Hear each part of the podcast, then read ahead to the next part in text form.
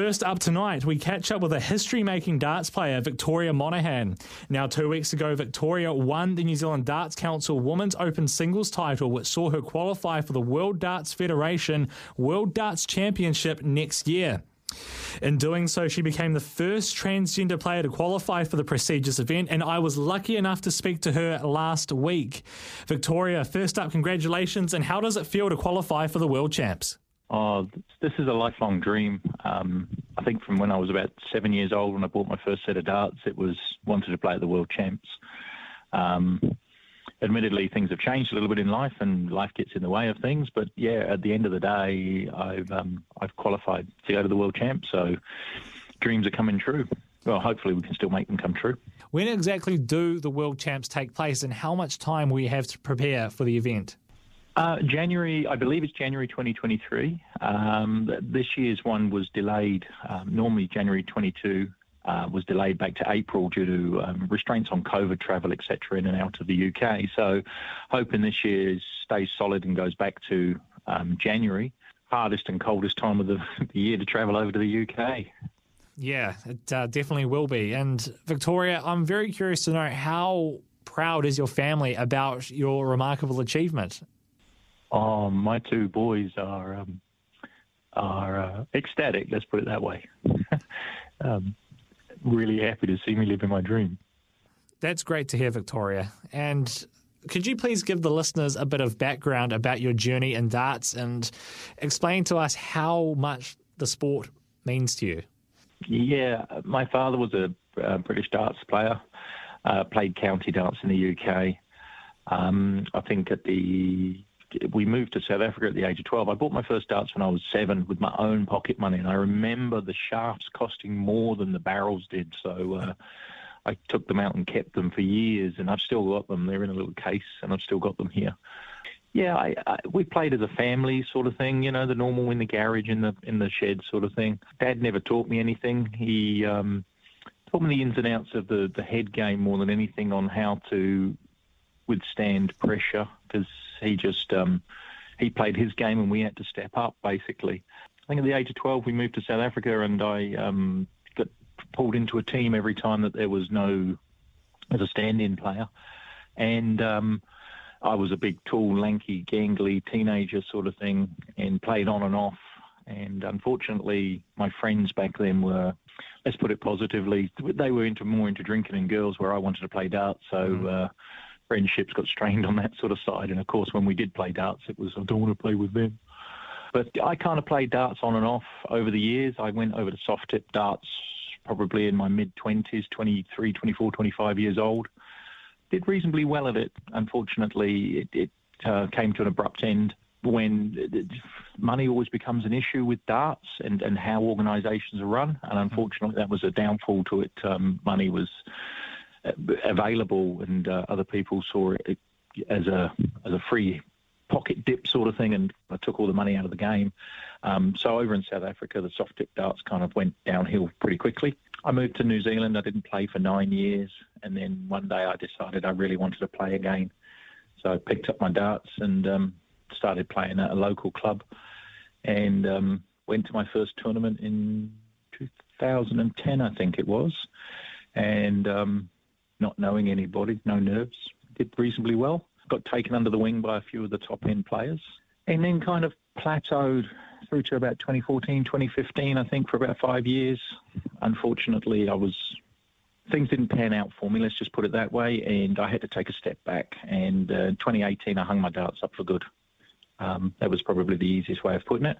Then my son aged quite nicely and wanted to play me one day, and um, after a couple of 180s hit against him, he decided that he really didn't want to play me anymore and asked me why I stopped playing. And um, it was family reasons and other personal reasons. And um, eventually, uh, this year, I came back playing darts after putting in practice since um, when did I put in practice? March this year. I picked up my darts again for the first time and put five hours a day in and got me to the level that I'm at now, which is about the same level I was when I was playing male darts, which is quite interesting, really. My averages are very, very similar.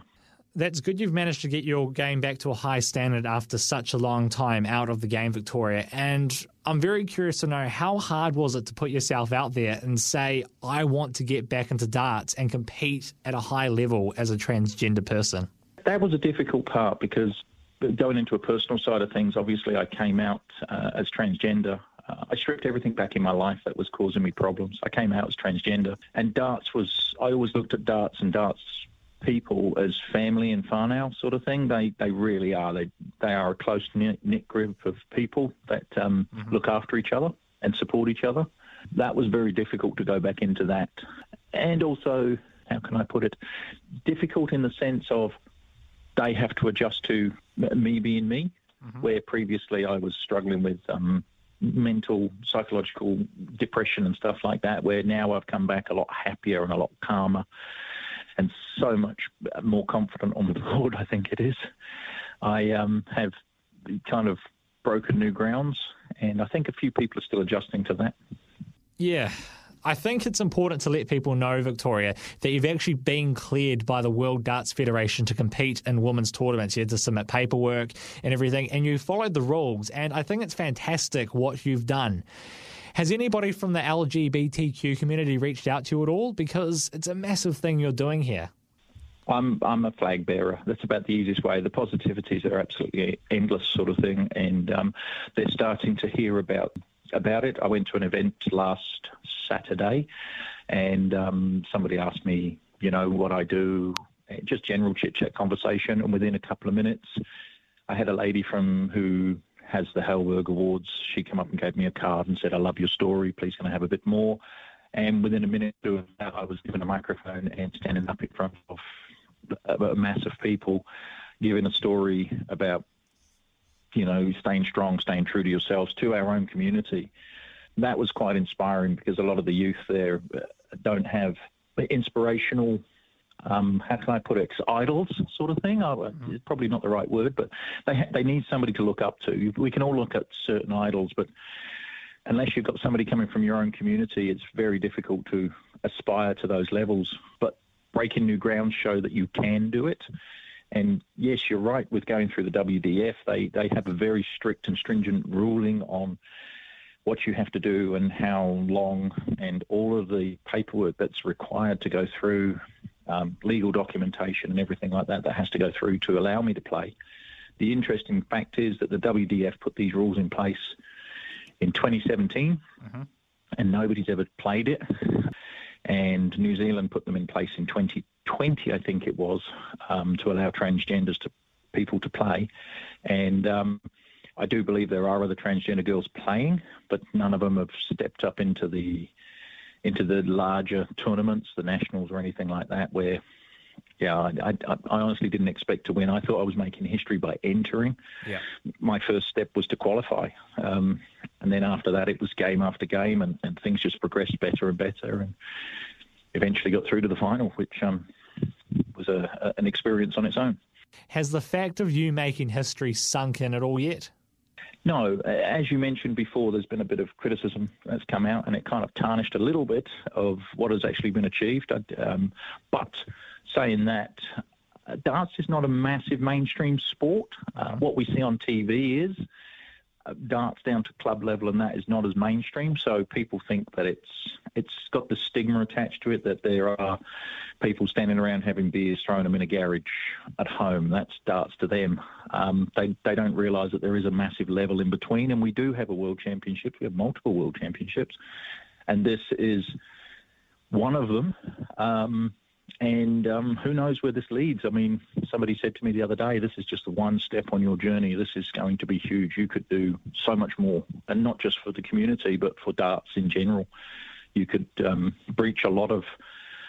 I could breach a lot of those standards between. How can I put it? The the difference between male and female darts and the levels that we have and show that there is a level or, or, no level between them, and it just comes down to skill set. There are already a couple of girls out there doing that, and they are phenomenal players. You touched on it earlier about your dad when you used to play him as darts when you were younger, and talking about the mental side of the game. Did picking up those skills at a young age, how much have they helped you since returning to darts as a transgender person? Yeah, I think it did in a long way. Um, it's hard to explain. Um, dads dads can be quite strict on how they foresee their children. Mm-hmm. Let's put it that way. Unfortunately, my dad passed away a few years ago, and um, never got to see my transition. But the words that he said to me sunk in, and I learned to shut off and not hear a lot of the stuff. And I've got to take that to the world stage as well because there's going to be a lot of noise and a lot of um, a lot of individuals you know, viewing their opinions, but there's going to be a lot of noise there, which is off-putting anyway. And you've got to get used to that that sort of environment. And I've never really been in that environment before, so it's going to be a learning curve. And I was looking back on the history, and no New Zealand women's player has gone past the first round. So potentially we are five games away from becoming a world champion. Um, that would certainly make history. So let's see how far we can go with this. Can you run us through your preparation for the tournament? Uh, you know, we're only a matter of months away before it takes place, and can you also tell me what is your ultimate goal for competing at the World Darts Federation World Darts Championship? Oh, um, definitely win it. Yeah. There's no point in going if you're only going to be settling for second place. That's like, for sure. Like um, definitely to win it.